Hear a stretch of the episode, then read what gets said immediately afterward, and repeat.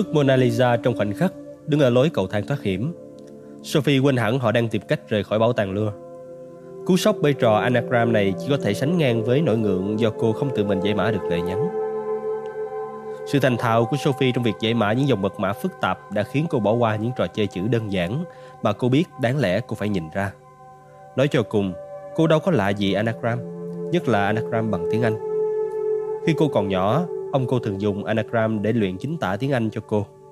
Có lần ông viết từ tiếng Anh planet và bảo Sophie rằng có tới 92 từ tiếng Anh khác có độ dài khác nhau có thể được ghép bằng cùng những chữ cái đó, một con số đáng kinh ngạc.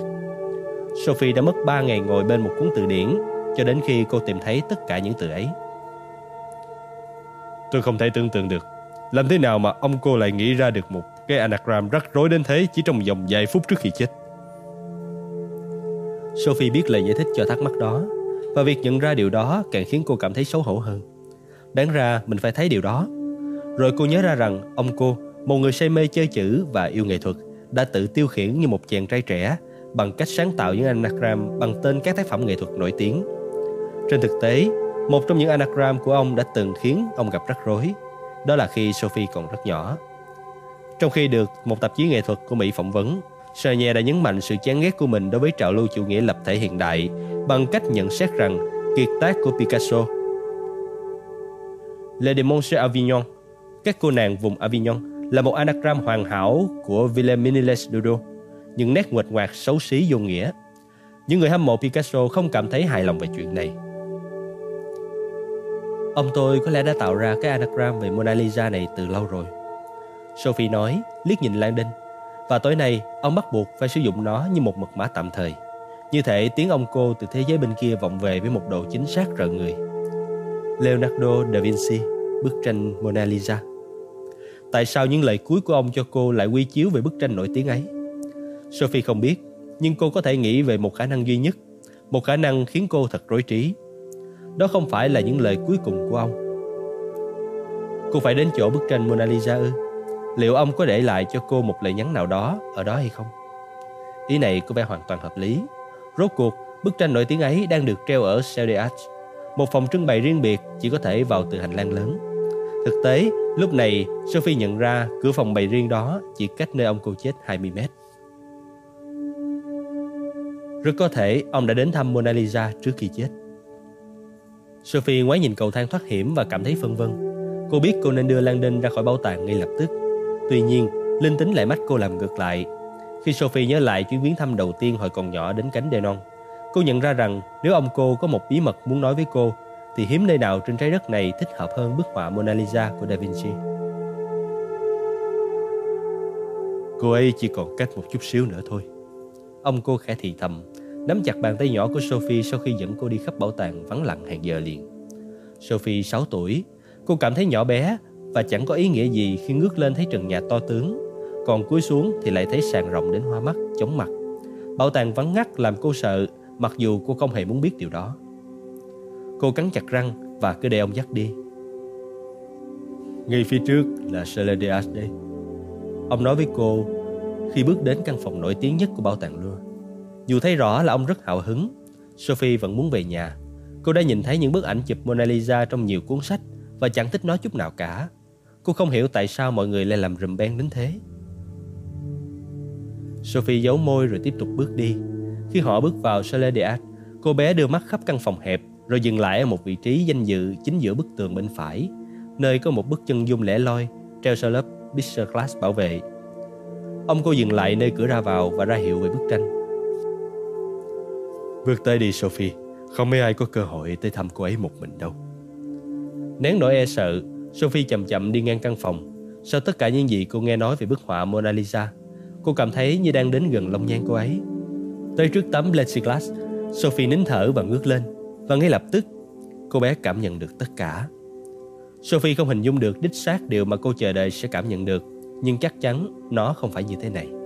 Không giật mình kinh ngạc, không một khoảnh khắc ngỡ ngàng, gương mặt trứ danh này trông cũng y hệt như trong sách mà thôi. Cô đứng yên lặng một hồi lâu, tưởng như bất tận, chờ một điều gì đó xảy đến tiếp. Nào, cháu nghĩ thế nào? Đẹp chứ? Ông cô thì thầm, lúc này đã tới đằng sau cô. Cô ấy bé quá. Ông Sonia mỉm cười.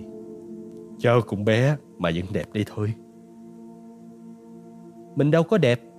Cô nghĩ Sophie ghét mái tóc đỏ quạch và những vết tàn ngang của mình và cô còn bự hơn tất cả bọn con trai trong lớp nữa chứ. Cô quay lại nhìn bức Mona Lisa và lắc đầu. Thậm chí cô ấy còn xấu hơn cả trong sách. mà cô ta trong... Foggy. Vâng, Foggy, Sophie nhắc lại. Biết rằng cuộc trò chuyện sẽ không tiếp tục khi cô chưa nhắc lại cái từ mới ấy. Người ta gọi đó là phong cách hội họa Fumato. Leonardo da Vinci làm món này giỏi hơn bất kỳ ai. Sophie vẫn không thích bức tranh ấy. Trông cứ như thể cô ta biết một điều gì đó. Giống như trẻ con ở trường có một cái gì bí mật ấy. Ông cô bé cười rộ. Đó là một phần lý do khiến cho cô ấy trở nên nổi tiếng. Người ta thích đoán xem tại sao cô ấy lại tủm tỉm cười. Vậy ông có biết tại sao cô ấy tủm tỉm cười hay không? Có thể một ngày nào đó ông sẽ nói tất cả điều đó cho cháu. Sophie dậm dậm chân. Cháu đã bảo ông rồi, cháu không thích những bí mật. Này công chúa, cuộc sống chưa đầy những bí mật. Cháu không thể nào biết hết được ngay lập tức đâu. Tôi sẽ quay trở lại. Sophie tuyên bố, tiếng cô ồm ồm trong khoang cầu thang. Cô đến chỗ bức tranh Mona Lisa phải không? Landon đáp lại. Ngay bây giờ sao? Sophie cân nhắc sự mạo hiểm. Tôi không bị tình nghi giết người, tôi sẽ liều một phen. Tôi cần hiểu ông tôi định nói gì với tôi. Thế còn đại sứ quán thì sao? Sophie cảm thấy có lỗi khi biến Landon thành một kẻ đào tẩu để rồi lại bỏ rơi ông. Nhưng cô không thấy lựa chọn nào khác. Cô chỉ xuống một cánh cửa kim loại. Hãy đi qua cánh cửa đó, rồi theo những biển đèn hiệu chỉ lối ra. Dạo xưa ông tôi thường đưa tôi xuống đây. Những đèn hiệu này sẽ đưa ông đến một cửa xoay an toàn. Cửa chỉ xoay một chiều cho người đi ra. Cô đưa Landon chìa khóa xe ô tô của mình. Xe của tôi là chiếc Smart car màu đỏ ở khu vực để xe của nhân viên. Ngay bên ngoài tường ngăn, ông có biết đường đến đại sứ quán hay không?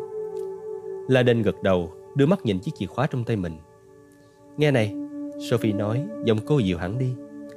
Tôi nghĩ chắc ông tôi đã để lại cho tôi một lời nhắn ở chỗ bức tranh Mona Lisa, một thứ đầu mối để lần ra kẻ nào đã giết ông, hoặc để biết tại sao tôi lại đang gặp nguy hiểm, hoặc điều gì đó xảy ra với gia đình mình. Tôi cần phải đến đó xem sao. Nếu ông cụ muốn nói với cô lý do cô đang gặp nguy hiểm, thì tại sao ông lại không viết luôn điều đó lên sàn nơi bị giết? Tại sao lại cần đến trò chơi chữ phức tạp này? Bất kể điều ông tôi định nói với tôi là gì, tôi nghĩ ông cũng không muốn bất kỳ ai khác cùng nghe, kể cả cảnh sát. Rõ ràng ông cô đã làm mọi thứ có thể trong phạm vi khả năng của mình để gửi trực tiếp đến cô một thông điệp bí mật. Ông đã viết nó dưới dạng mật mã, kể cả những chữ cái đầu tên biệt danh của cô và bảo cô đi tìm Robert Landon, một người thông thái nắm vững vấn đề bằng vào việc nhà ký tượng học người Mỹ này để giải được mật mã của ông. Nghe thì có vẻ kỳ lạ thật đấy, nhưng tôi nghĩ ông tôi muốn tôi đến chỗ bức tranh Mona Lisa trước khi ai đó kịp đến. Vậy tôi sẽ cùng đến đó. Không, chúng ta không biết hành lang lớn sẽ còn vắng vẻ bao lâu. Ông phải đi đi. Là Đình có vẻ do dự, như thể tính tò mò bác học trong ông có nguy cơ lớn ác ốc nhận định tỉnh táo và đẩy ông rơi trở lại vào tay Fasha. Nào, ông đi đi chứ. Sophie nở một nụ cười tri ân với ông. Tôi sẽ gặp ông ở đại sứ quán, ông Landon à. Landon có vẻ không thật hài lòng.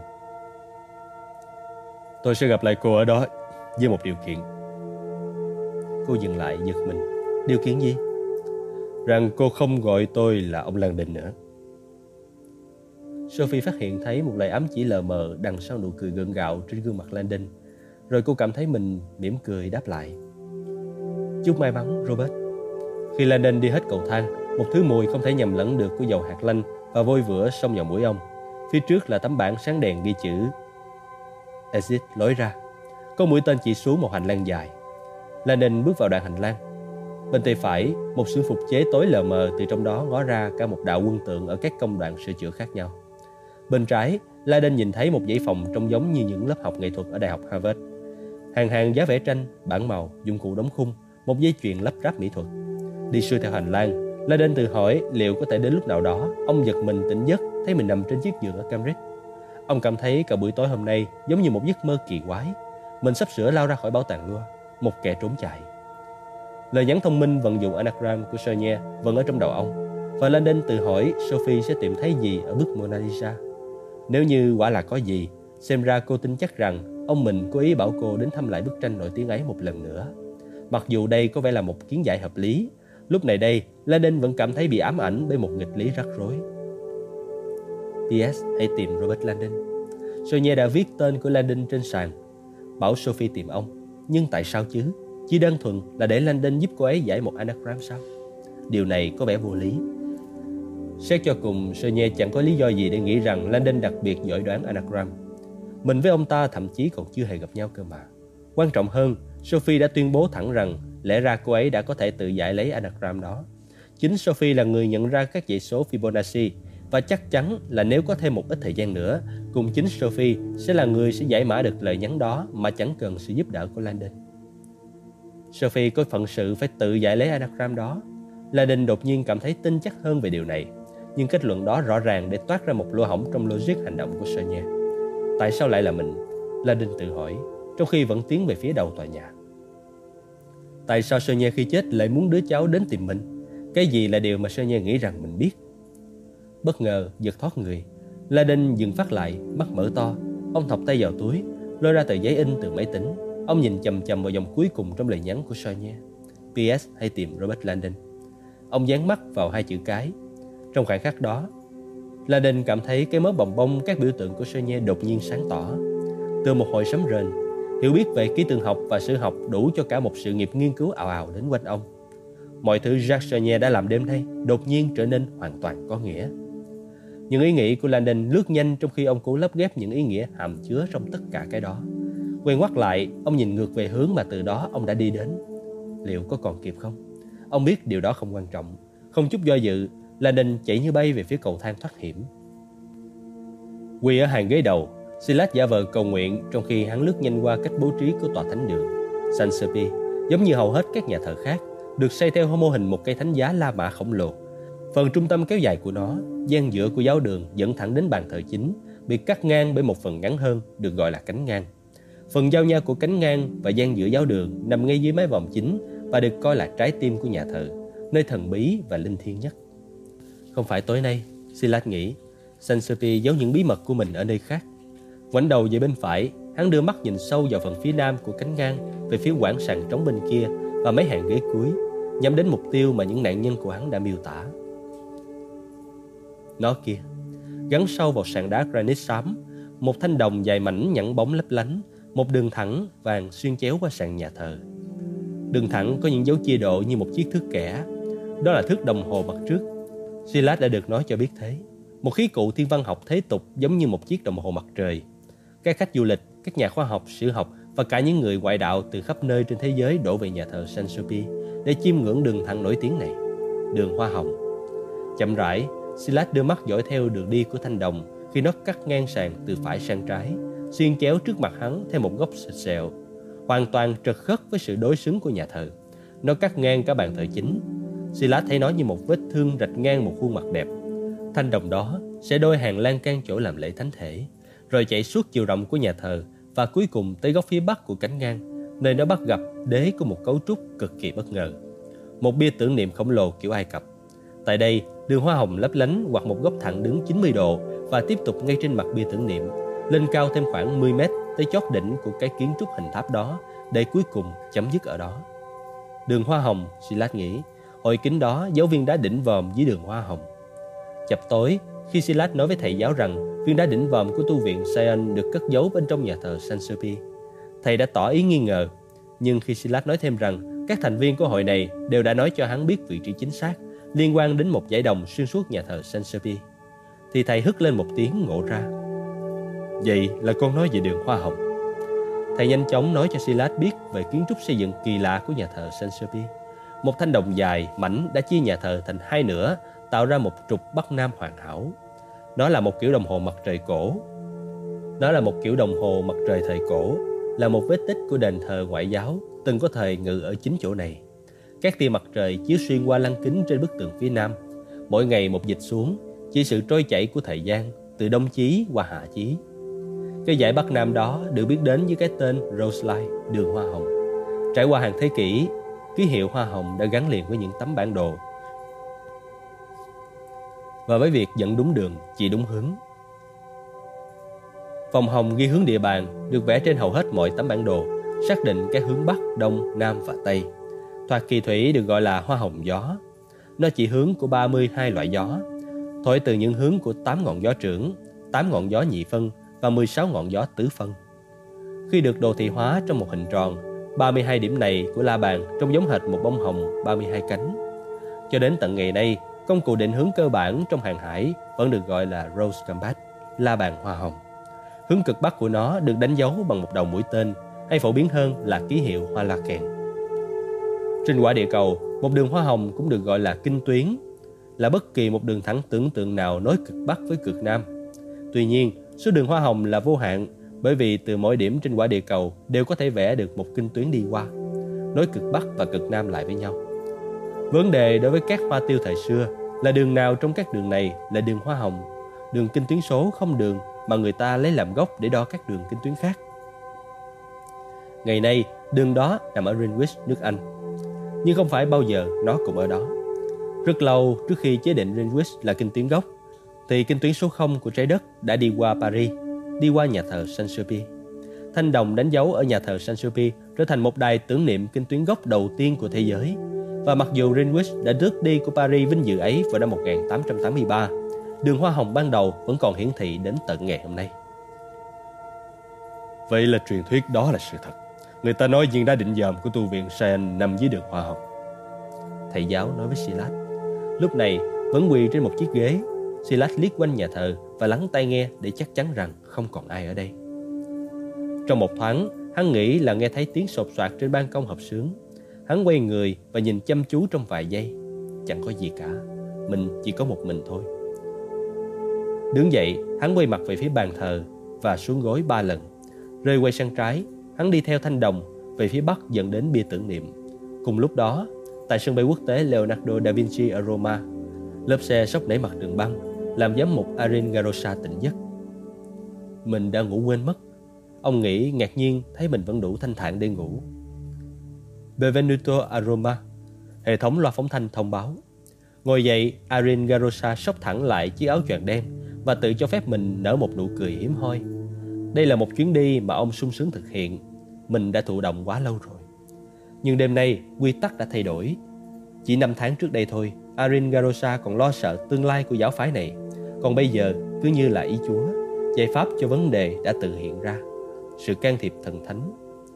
Nếu đêm nay ở Paris mọi thứ diễn ra như đã định, Arin Garosa sẽ sớm sở hữu một thứ sẽ khiến ông ta trở thành người có quyền lực nhất trong cộng đồng cơ đốc. Sophie hỗn hển tới bên ngoài cánh cửa gỗ lớn của Salle de Art, căn phòng để bức họa Mona Lisa. Trước khi bước vào, cô bình định nhìn xuôi theo hành lang, cách đó khoảng 20 mét, nơi thi thể ông cô vẫn đang nằm dưới ánh đèn. Nỗi ân hận đột ngột đến bóp chặt tim cô da diết, một nỗi buồn sâu sắc và lẫn với cảm giác tội lỗi. Ông đã cố vươn tay tới cô bao nhiêu lần trong hơn 10 năm qua, nhưng Sophie vẫn khăng khăng không thay đổi thái độ và bỏ tất cả thư từ, bưu kiện ông gửi cho cô vào một ngăn kéo đáy tủ không buồn mở và khước từ mọi cố gắng tìm gặp cô của ông. Ông đã nói dối mình, giữ kín những bí mật khủng khiếp, mình phải làm gì đây? Vì vậy mà cô đã cấm cửa ông triệt để. Bây giờ ông cô đã chết và ông đang nói chuyện với cô từ dưới mộ. Bức tranh Mona Lisa. Cô với tay đến cánh cửa gỗ đồ sộ và đẩy, cửa mở toang. Sophie đứng ở ngưỡng cửa một lát, lia mắt nhìn bao quát căn phòng rộng hình chữ nhật trước mặt. Cả nơi này cũng tắm trong một ánh sáng đỏ êm dịu Chalet là một trong những cul de hiếm hoi của bảo tàng một nơi tận cùng. Phòng duy nhất tách ra ở dưới hành lang lớn. Cửa phòng là lối vào duy nhất, đối diện với một bức Botticelli cao 5 mét nghẽo nghệch trên bức tường phía kia. Bên dưới nó, chính giữa sàn gỗ, một chiếc đi văn kháng quang hình bát giác rộng lớn làm chỗ nghỉ chân dễ chịu cho hàng ngàn khách tham quan trong khi chiêm ngưỡng tài sản quý giá nhất của bảo tàng Louvre. Tuy nhiên, ngay trước khi bước vào, Sophie biết là mình thiếu một cái gì đó. Đèn có tia tử ngoại. Cô nhìn xuôi theo hành lang về phía xa, nơi ông cô nằm dưới những ngọn đèn bao quanh bởi những thiết bị điện tử. Nếu ông đã viết một cái gì đó ở đây, gần như chắc chắn là ông đã viết bằng loại bút dùng tia tử ngoại. Hít thật sâu, Sophie hối hả chạy tới chỗ hiện trường án mạng sáng trưng. Không cam lòng nhìn ông mình, cô chỉ tập trung vào những dụng cụ PTS mà thôi. Tìm thấy một chiếc đèn nhỏ dùng tia cực tím, cô đút nó vào túi áo len và vội vã đi ngược hành lang trở lại cửa phòng Celedeat để mở. Sophie quạt góc và bước qua ngưỡng cửa. Tuy nhiên thật bất ngờ, Vừa bước vào, cô đã nghe thấy tiếng chân lẹp xẹp chạy về phía cô từ bên trong căn phòng. Có ai đó ở trong này. Một bóng người đột ngột nhô ra từ vầng sáng đỏ, đập mờ ảo như ma hiện hình. Sophie giật mình lùi lại. Cô đây rồi. Tiếng thì thào khàn khàn của Landon xé không khí trong khi bóng ông lướt đến dừng lại trước mặt cô. Cô nhẹ cả người nhưng chỉ trong giây lát. Robert à, tôi đã bảo anh rời khỏi đây kia mà, nhớ pha chưa? Cô đã ở đâu thế? Tôi phải đi kiếm chiếc đèn của tiên tử ngoại. Nếu ông tôi để lại một lời nhắn thì... Sophie, nghe đã. Landon lấy hơi trong khi đôi mắt xanh của ông nhìn thẳng vào cô. Nhưng chưa cái PS ở cuối lời nhắn Có một ý nghĩa nào khác với cô hay không? Có chút nào hay không? Sợ tiếng họ vọng vào hành lang Sophie kéo Landon vào Sadeat Lặng lẽ khép cánh cửa đôi Tự giam mình ở bên trong. Tôi đã nói với anh rồi Nhưng chưa cái đầu của Princess Sophie. Tôi biết Nhưng mà cô đã từng nhìn thấy nó Ở đâu khác, ở đâu khác hay chưa? Ông của cô có từng dùng ký hiệu PS theo một cách nào khác hay không? Một loại chữ lòng Có thể trên một loại giấy tờ Hay một vật dụng cá nhân nào đó. Câu hỏi làm cho cô giật mình làm thế nào mà Robert Landon biết điều đó? Quả thực trước đây, Sophie đã từng nhìn thấy ký hiệu PS, một kiểu chữ lòng. Đó là vào trước ngày sinh nhật lần thứ 9 của Sophie. Cô bí mật lùng sục khắp nhà, tìm kiếm những món quà sinh nhật được giấu kín.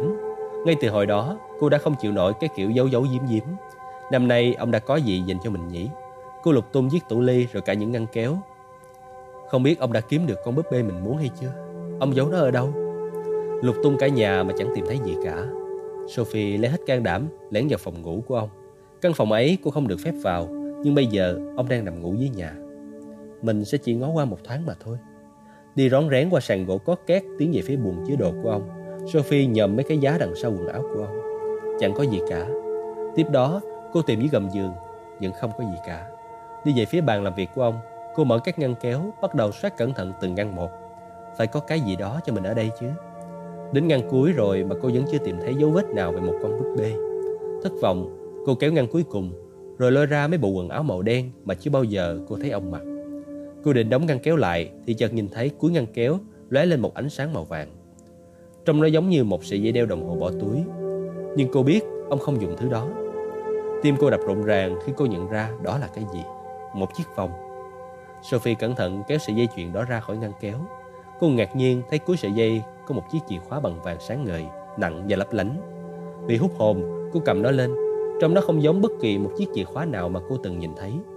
Hầu hết các chìa khóa đều dẹt và có răng cưa, nhưng chiếc này lại có thân hình trụ tam giác đầy vết lỗ chỗ. Đầu chìa to vàng ống là một chữ thập, nhưng không phải là một chữ thập bình thường. Đây là một chữ thập bốn nhánh bằng nhau, giống như một dấu cộng.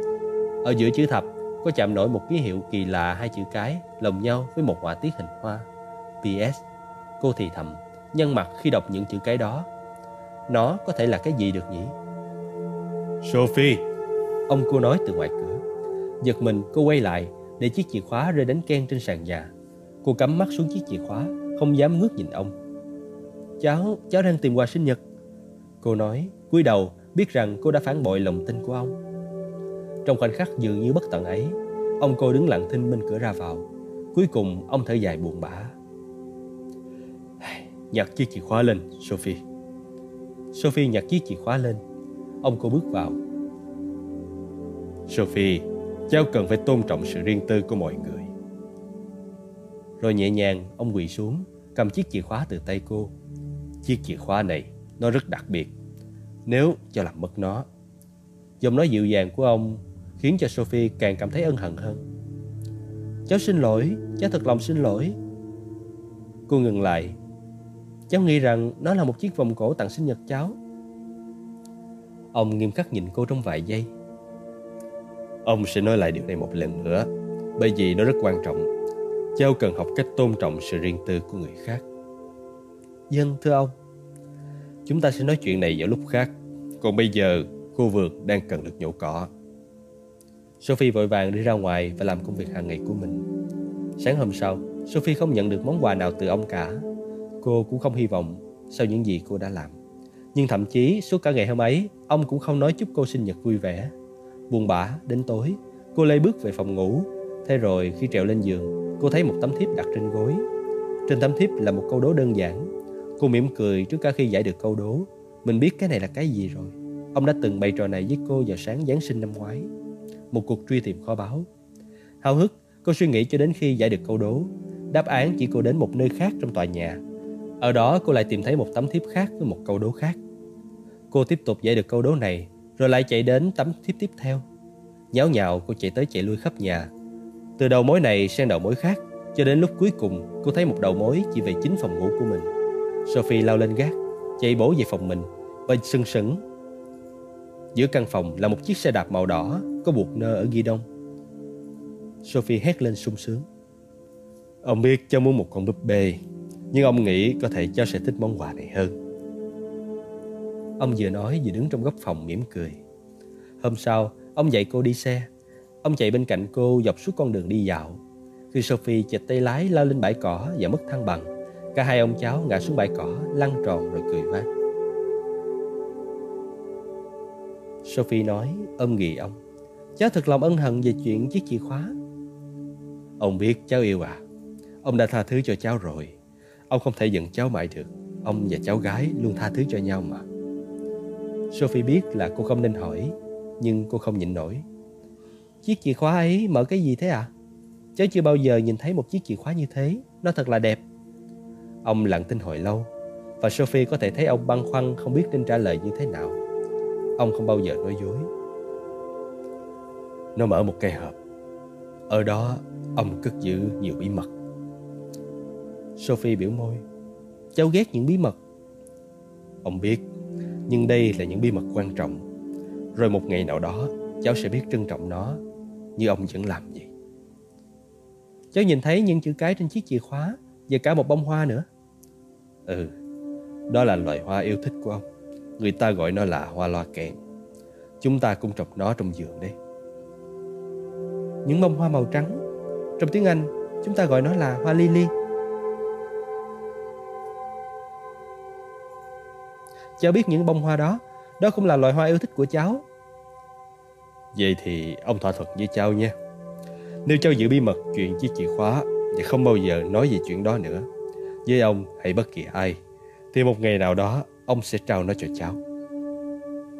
Sophie không còn tin vào tay mình. Ông sẽ trao nó cho cháu sao?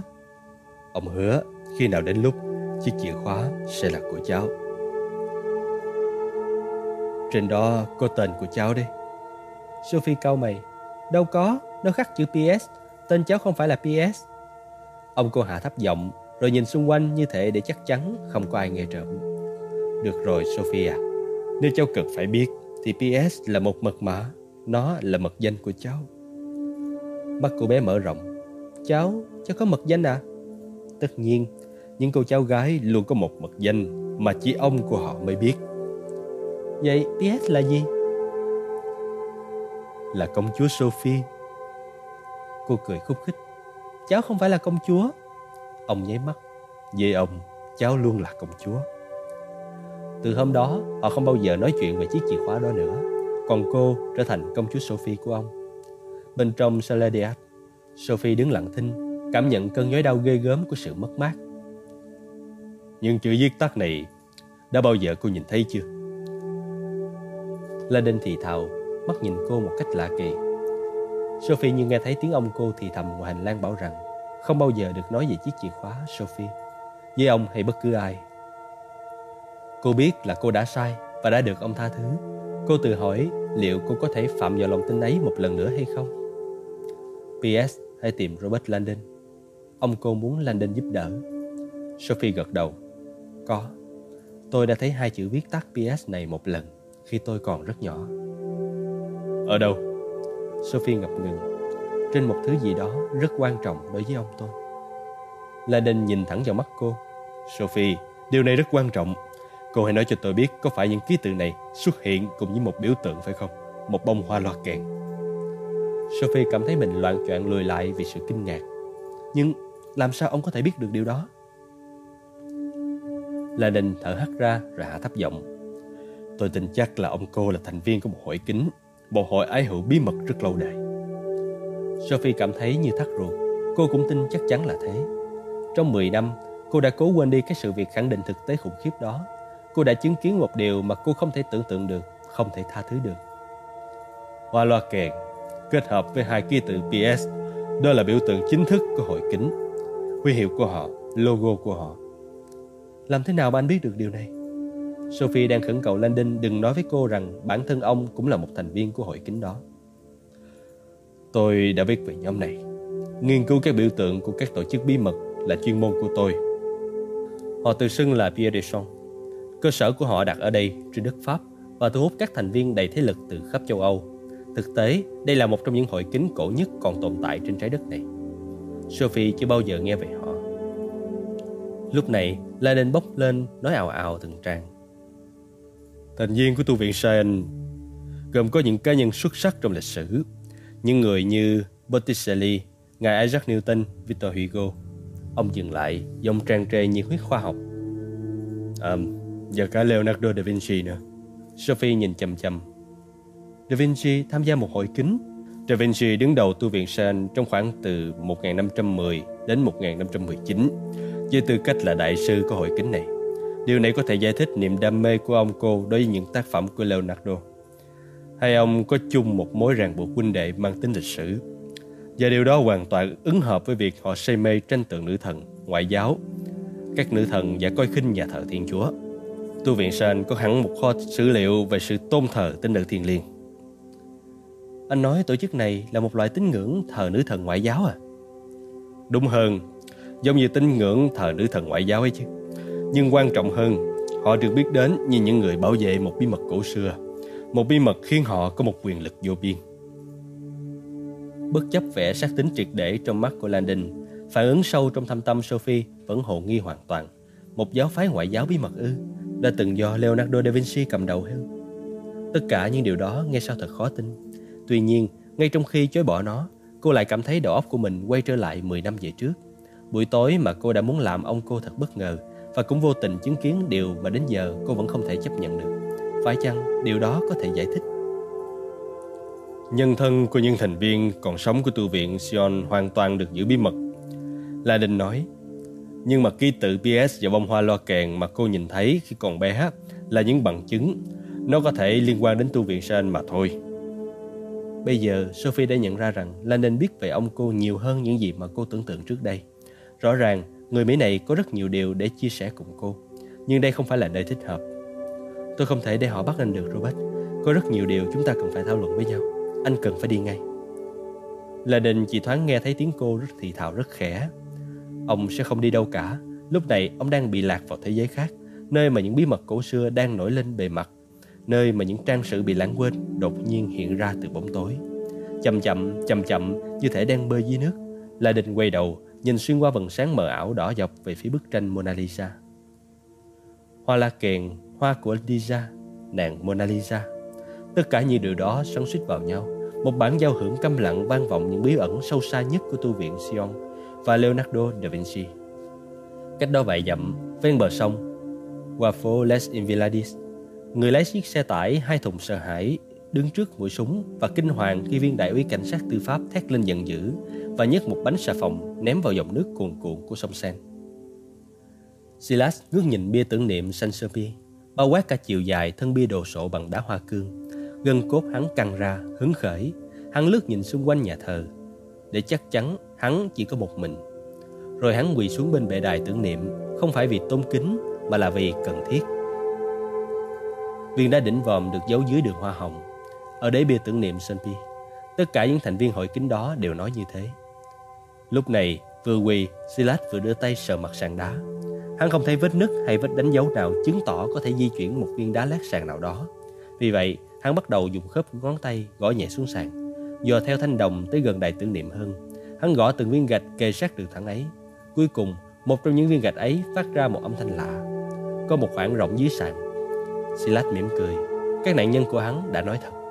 Đứng dậy, hắn tìm xung quanh nhà thờ xem có cái gì có thể nảy viên gạch lên. Phía trên Silas, trên ban công, Sir Sanrin nén một tiếng hức. Nỗi sợ hãi tột cùng của bà vừa được xác nhận. Vị khách này không phải là người như anh ta đã tỏ ra. Tu sĩ Opus Dei bí ẩn này đến nhà thờ San Sophie vì một mục đích khác. Một mục đích bí mật. Ngươi không phải là người duy nhất có những bí mật, Sơn nghĩ. Sir Sanrin Bien còn hơn cả một người quản nhà thờ này. Bà là một lính canh Và đêm nay, những bánh xe cổ xưa đã bắt đầu chuyển động. Việc người lạ mặt này đến dưới chân bia tưởng niệm là một báo hiệu từ các giáo hữu. Nó là tiếng kêu câm lặng của tai họa. Đại sứ quán Mỹ ở Paris là một khu nhà san sát trên đại lộ Gabriel, phía bắc quảng trường Champs-Élysées. Khu nhà liên hợp rộng 3 hecta được coi là lãnh thổ Mỹ, có nghĩa là tất cả những ai ở trong khu vực đó đều phải tuân thủ cùng một luật pháp và được luật pháp đó bảo vệ như khi họ ở trên đất Mỹ. Nhân viên trực điện thoại ban đêm của đại sứ quán đang đọc ấn phẩm quốc tế của tạp chí Time thì tiếng chuông điện thoại làm cô gián đoạn. Đại sứ quán Mỹ nghe đây. Xin chào, tôi cần sự giúp đỡ. Mặc dù lời lẽ khá là lịch sự, nhưng giọng ông ta lại cộc cằn và quan cách. Tôi nghe nói cô đã nhận được tin nhắn điện thoại cho tôi trên hệ thống tự động.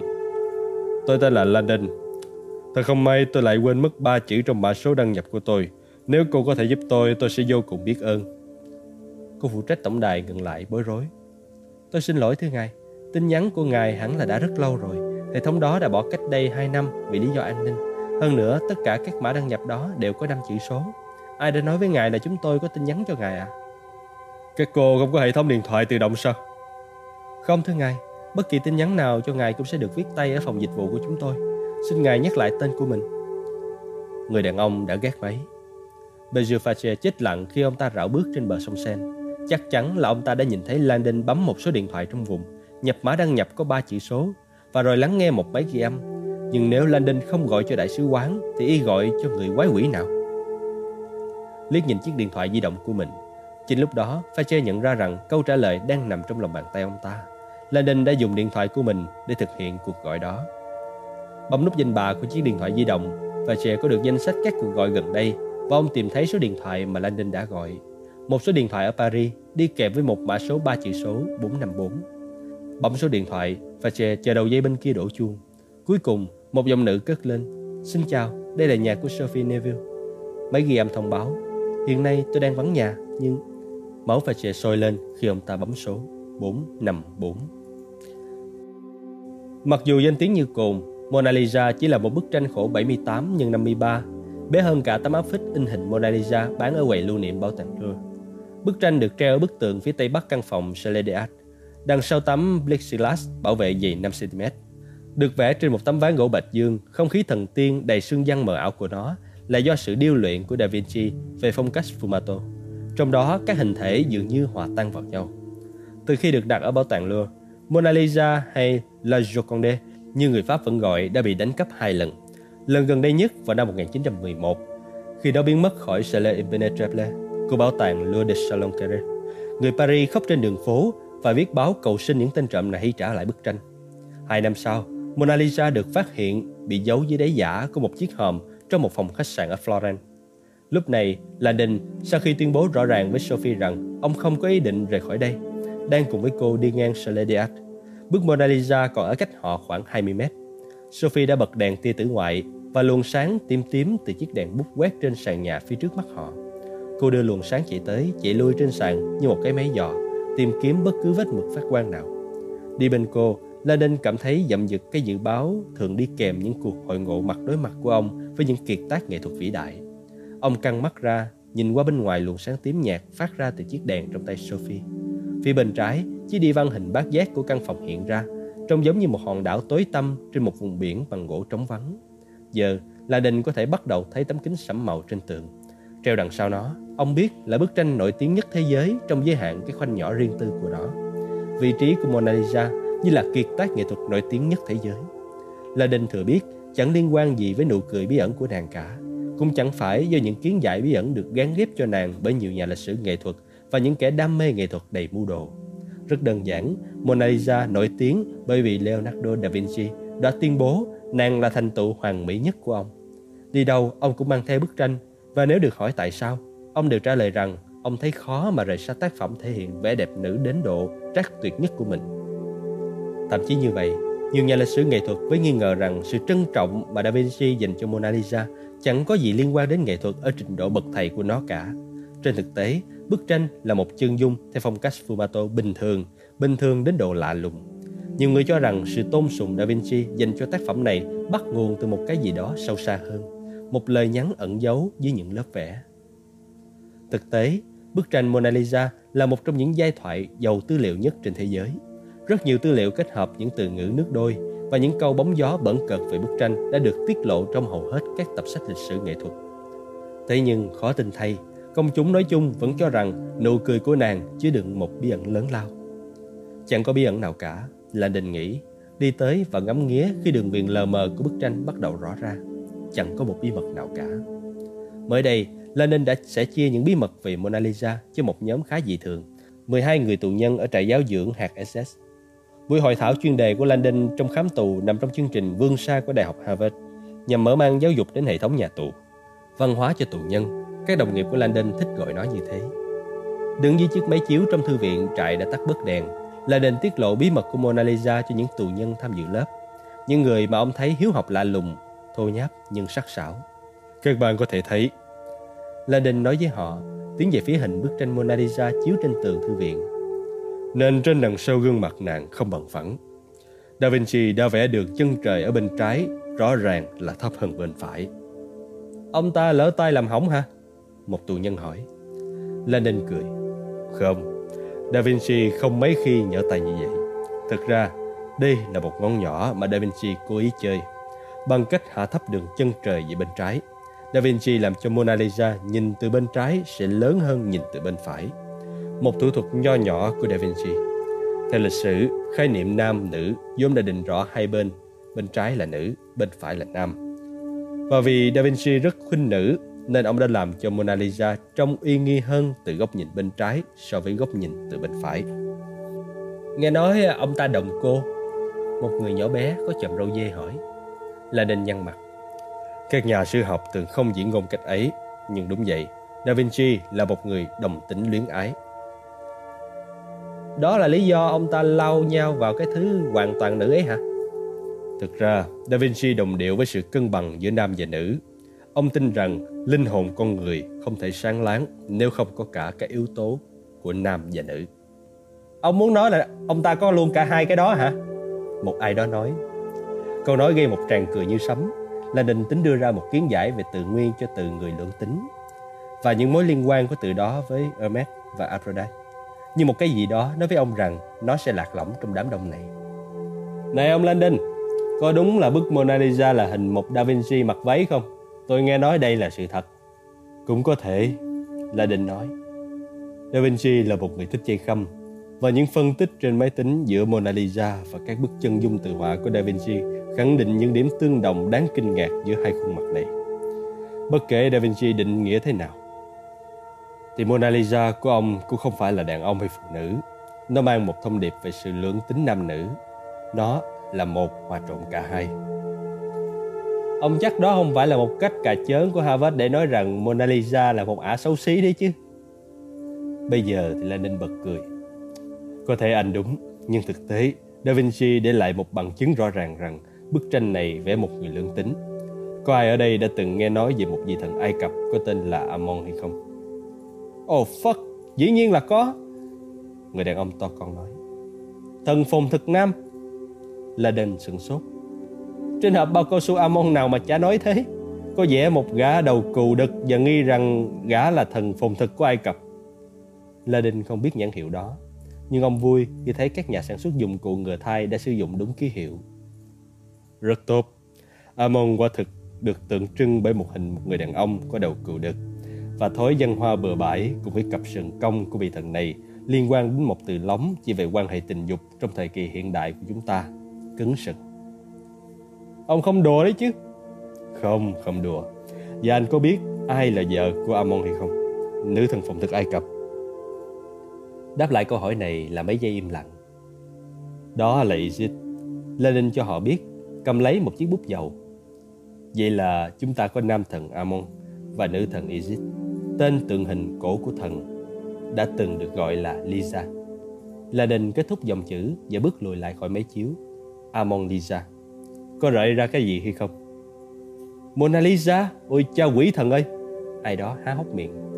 Lenin gật đầu. Thưa quý vị, không chỉ khuôn mặt của Mona Lisa trông có vẻ lượng tính, mà tên của nàng cũng là một anagram của sự hợp nhất thần thánh giữa đàn ông và đàn bà.